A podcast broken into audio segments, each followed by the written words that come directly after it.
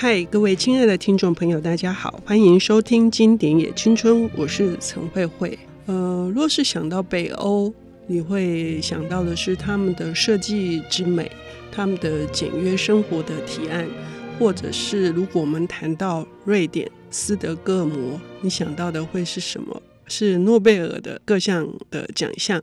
或者是更贴近生活的？IKEA，有人念 IKEA。好，今天呢，我们邀请到的领读人是木马文化的副总编辑，也是一名优秀的译者林家任先生。他为我们带来的这本书呢，正是要描述我们可能无法想象的1960年代左右的斯德哥尔摩。家人你好，哎，主持人好，听众朋友大家好。这是一本怎样的作品？是一本还是？哦，它是一个系列，总共有十本。马丁贝克传奇的北欧探长，好像在我们那个年代，好，我自己是个推理迷嘛，所以我一定是读过马丁贝克，但是也是比较少数，大概只有三四本。那现在呢？你要负责这一套系列的编辑规划，总共有几本呢？一二三四五六七八九十，十本，总共有十本，保证给大家十个精彩的故事。OK。马丁贝克探案哦，是推理迷必定推崇的。那这个推崇的原因，而且他也获奖无数，他也影响了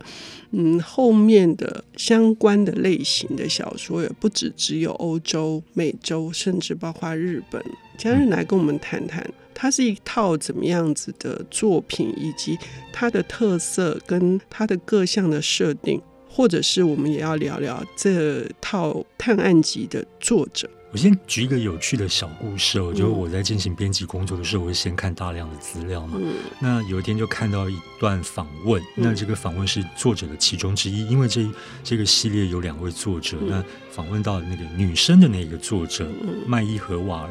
荷瓦尔记得说，一九六五年，当这个系列第一本，也就是我们待会要讨论的这一本《罗斯安娜》出版的时候呢，有很多的读者跟他反映了一个事情，或者说还有书店的朋友跟他反映一个事情是，很多人买了书之后拿回来退货，而且这些都是非常资深的那些推理小说迷，那很多都是老太太。然后就说为什么呢？故事明明很好看啊！那些老太太读者给他们的回答是说，这太写实了，我看不下去。因为过去的那些古典推理的呢，他往往会用一些比较优雅或者是更偏文学性的方式来讲述一个犯罪故事或者是推理故事。但是罗斯安娜或者说马丁贝克系列呢，它是用一个更写实、更社会性的方式来传达这样的一个故事的内容，还有他想传达的那个精神。那这两个作者他本身都是新闻记者，就是男生叫培尔，然后法勒，培尔法勒，北欧姓氏，然后女生叫麦伊和瓦尔。但他们两个年龄有一点差距，嗯，那两个原先都是跑政治新闻跟社会新闻的，所以他们在看待这个社会的时候，往往可以用更写实、更具体的方式来表达这些东西。那他们本身也是共产党员，或者说马克思思想的信徒，在那个年代，这某种程度还算是蛮政治正确的，嗯。然后生活在福利很好的北欧国家，嗯，可是他们看到了这个福利社会真正存在的一些问题。比方说酗酒、贫穷、贫富不均，还有社会犯罪，还有制度的问题。嗯，那失业，然后毒品、吸毒，哈。刚刚提到了，这是很特别的书写方式，是一对男女的伙伴，好伴侣。那他们都是新闻记者，擅长于报道，所以他们挑选的是一些社会事件。让它成为一个小说的形式，那主要还是针对这些底层的犯罪，呃，少数只有一两本谈到智慧型的犯罪。那么，为什么福利国家照理说通常是在降低贫困现象的？因为实施福利国家前跟实施福利国家后，在整个欧洲的状态是，它可能都会贫困的现象会下降到百分之十以下，是呃三三倍左右、四倍左右的这个呃好转的。那为什么还需要去凸显这些社会问题、这些犯罪问题？是因为这对就是写作的这个作者，他们有什么样想要去彰显的吗？有一个非常关键的，在这马丁贝克系列里头，嗯、就是他们对于底层弱势者的关怀。嗯，那这个是过去在一些犯罪推理作品里头比较少见的一个人道关怀的眼光跟角度。嗯、那他们想传达自己本心里头秉持的这个信念，那透过什么样的方式呢？就是小说创作。嗯，那这是为什么说这一部作品在历经了将近半个世纪，从出版到现在五十年。它还是可以在欧洲国家，甚至是美洲，甚至亚洲国家那么的广受欢迎。因为书里头最关键的是，不管所有的犯罪行为，最终回归到一个原点，就是来自于人性。嗯，那刚刚嘉任也提到说，这个写实的手法让以前所阅读的这个神探型的，是天纵奇才的，好像拼凑的一些线索就可以破案的，是截然的不同。那所谓的写实，是因为马丁贝克并不是神探型的侦探角色，他是一个很具体的、很真实的。对，书里头他的出场，我没有看过那么平凡无奇的出场了。我们这个有趣的马丁贝克疲惫的探长呢，他在书里头第一集出现出场是在一个厨房的场景里头，他跟他太太要吃早餐，嗯，他问他太太说：“早报怎么还没送来？”然后他太太冷冷的回他。报纸从来不会在六点之前送到。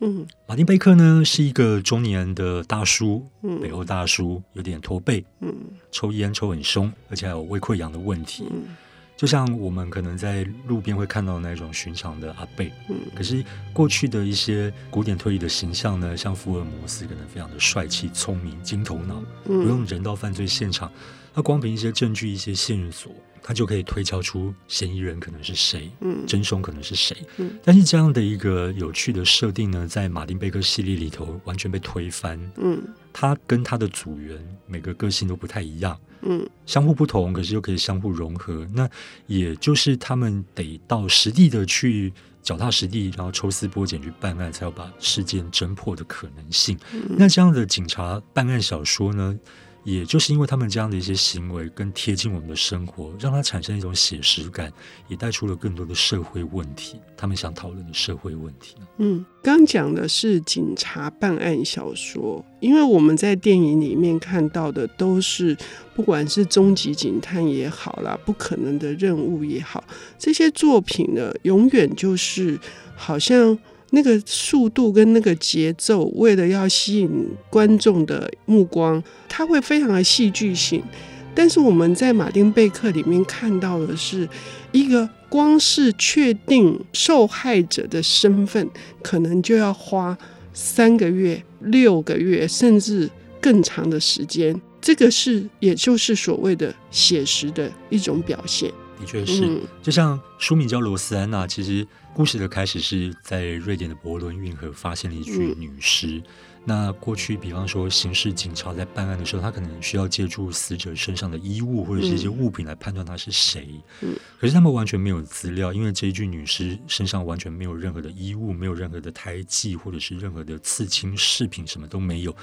所以对他们来说，他本身这个死者就是一个谜，他得先去破解说，嗯、OK，这个死者到底是谁，他才有办法去追查那个线索。嗯，他是瑞典人吗？他是本地人吗？还是他有其他的可能？嗯，他们得逐一的去把他们手上能够掌握到的线索，像寻宝或者是拼图那样的方式，逐一的把那个整个事情的真貌拼凑出来，才有办法破案，才有办法查出事情到底是怎么发生的。嗯，所以你知道哈，光是你在读前面的这个呃，我们今天要谈的这本马丁贝克探案的第一本，而且也是获得最多肯定的这本罗斯安娜哈。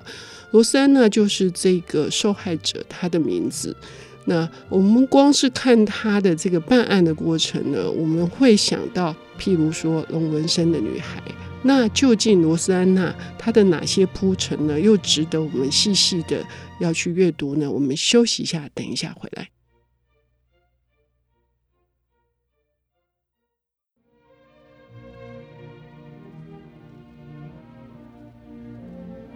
欢迎回到《经典也青春》，我是陈慧慧。呃，我们今天邀请到的领读人是木马文化的副总编辑林家任，他为我们带来的是《重现江湖》的这一套马丁贝克探案，总共有十本。呃，今天介绍的主要是第一集《罗斯安娜》。刚刚已经提到了，既然是警察办案小说，哈，我们就会想到呃，日本很有名的警察小说。其中这一系列有一本叫做《大笑的警察》呢，是我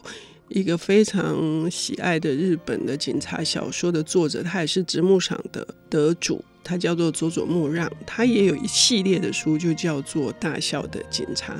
就是在向马丁贝克探案致敬呢。对，事实上，像龙纹身的女孩，或者是像那个尤奈斯伯这些比较近代的北欧犯罪小说的作家呢，嗯、他们在童年的时候，真的是童年哦，嗯、也都是受到马丁贝克探案的启迪。嗯、因为像呃龙纹身的女孩作者，她自己曾经有一次在访问的时候透露呢，她创作原来也是要向马丁贝克致敬，特别是用形式上的方式来致敬。怎么说呢？马丁贝克这系列啊，十本每一本都是用固定用三十章的方式来讲完一个独立的故事。那十个独立的故事呢，有趣的是，他们彼此也有点像小勾勾的地方会串联在一起。因为比方他可能在第二集的时候就会提到说，两年前我们办的那一起运河女尸案，那我们就有点像是参与了他们这整个十年八年的办案的过程，好像自己也是警察的一员。嗯，然后参与了每一场刑事侦办的案件。那三十个篇章，我们刚刚有提到说，它是由两位作者共同创作的嘛？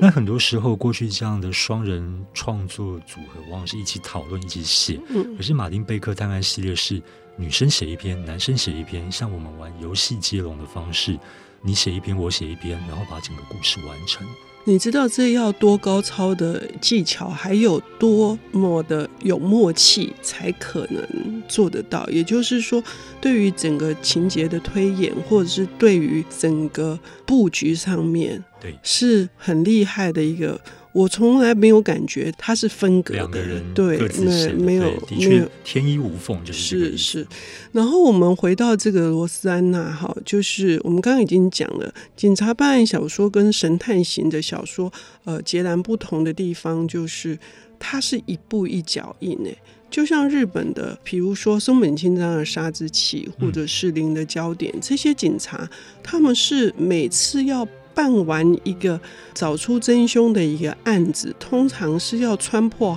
好几双底都不知道磨坏多少双的鞋子的。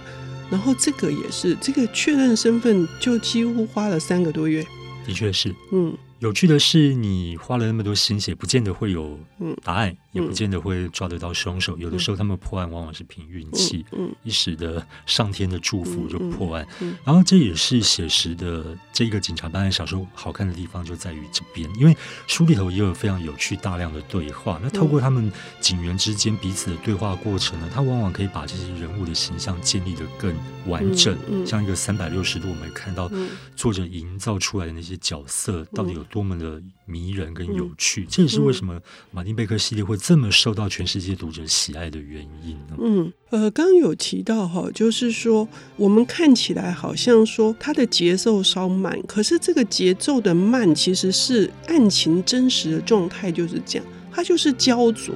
可是案情焦灼，我们却能够还是津津有味的去读它，是因为。他们付出的那些努力，他们所得到的胃溃疡，好像我们也要得到。我觉得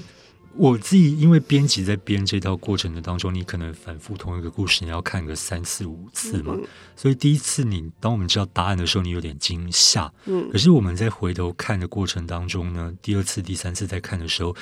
我会知道说，原来作者在这个看起来稍显缓慢的那个叙述当中，他事实上藏了很多的密码在里头。嗯嗯、那这个密码呢，往往就是最后的案情真相的线索。嗯，只是我们第一次在看的时候不会发现。嗯，那我觉得这也是这两个作者厉害的地方，他会埋了很多的。密梗在里头，嗯，嗯，那他甚至也会透过一些比较有趣的形容，然后来暗示一些他想表达的那些剧情或者是人物的形象，嗯、或者是马丁贝克他们身处的那个社会有什么样的问题。比方说，他是一个瑞典斯德哥尔摩还算蛮资深而且高阶的警员。可是呢，他住的地方并不是市中心，他反而是住在每天通勤可能要花一个小时、两个小时，甚至更久的那种比较偏市郊的地方。这代表什么？嗯，代表是它背后的那个贫富差距的问题，往往是你可能有心上进，你也无力改变。那再者，他也会透过一些比较有趣的动作来描写这些人物的心理状态。嗯、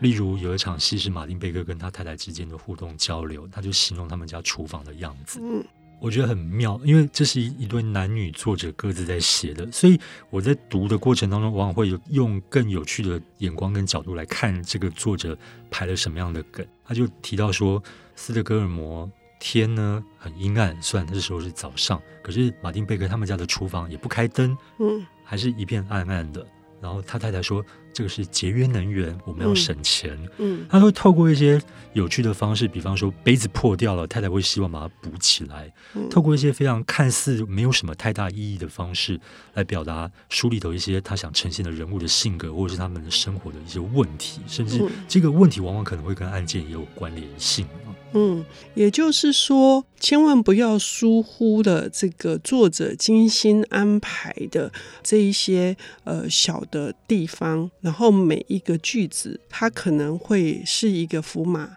它想要呈现的是当时的。外表可能光鲜亮丽的资本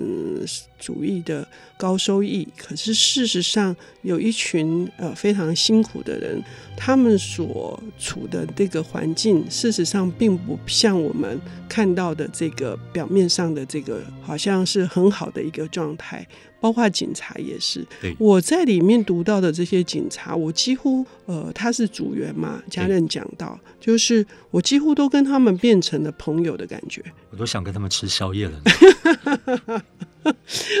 尤其是有一个，你要不要介绍一下这些组员？好，主角或者不能说主角，或者说第一演员，就是马丁贝克探长，永远非常的疲倦，喝咖啡都会胃痛、胃溃疡，可是太太偏偏又叫他吃东西的马丁贝克。他很喜欢坐模型船，对这一点我也很我也很爱作者的这个安排。你像今天有一个警察，他下班回家唯一的嗜好就是不跟太太讲话，然后自己关在房间组模型船，你就知道这夫妻关系一定有问题。嗯，然后呢？然后还有另外一个他的最好的伙伴叫科博，嗯，科博是一个大块头，看起来像功夫熊猫的一个形象。然后往往大家会被他笨重的身体给骗了，因为他事实上是一个柔道高手。嗯，他可以动作敏捷，像猫一样的灵活。嗯，然后还有一个个性古怪、出身上流社会的好人家的孩子。嗯，人高马大的，然后永远都要穿上好西装来工作，来当警察的。冈瓦德拉森，嗯，然后还有其他一些比较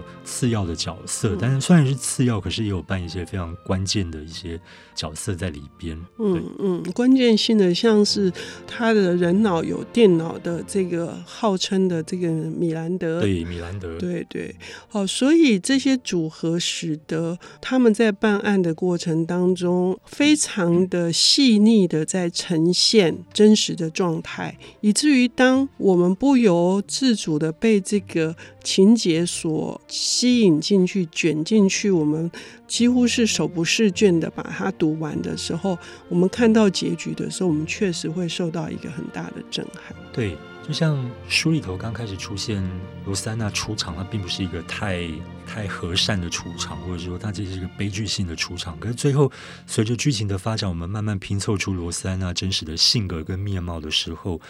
我们其实会稍微对他感到难过，可是凶手为什么要犯案呢？嗯，大家可以自己看小说。好，谢谢家人为我们带来这个马丁贝克探案的第一本《罗斯安娜》，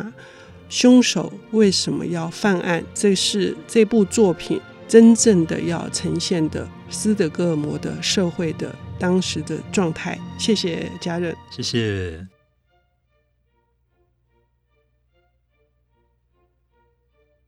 本节目由 IC 之音与瑞木读墨电子书联合制播，经典也青春与您分享跨越时空的智慧想念。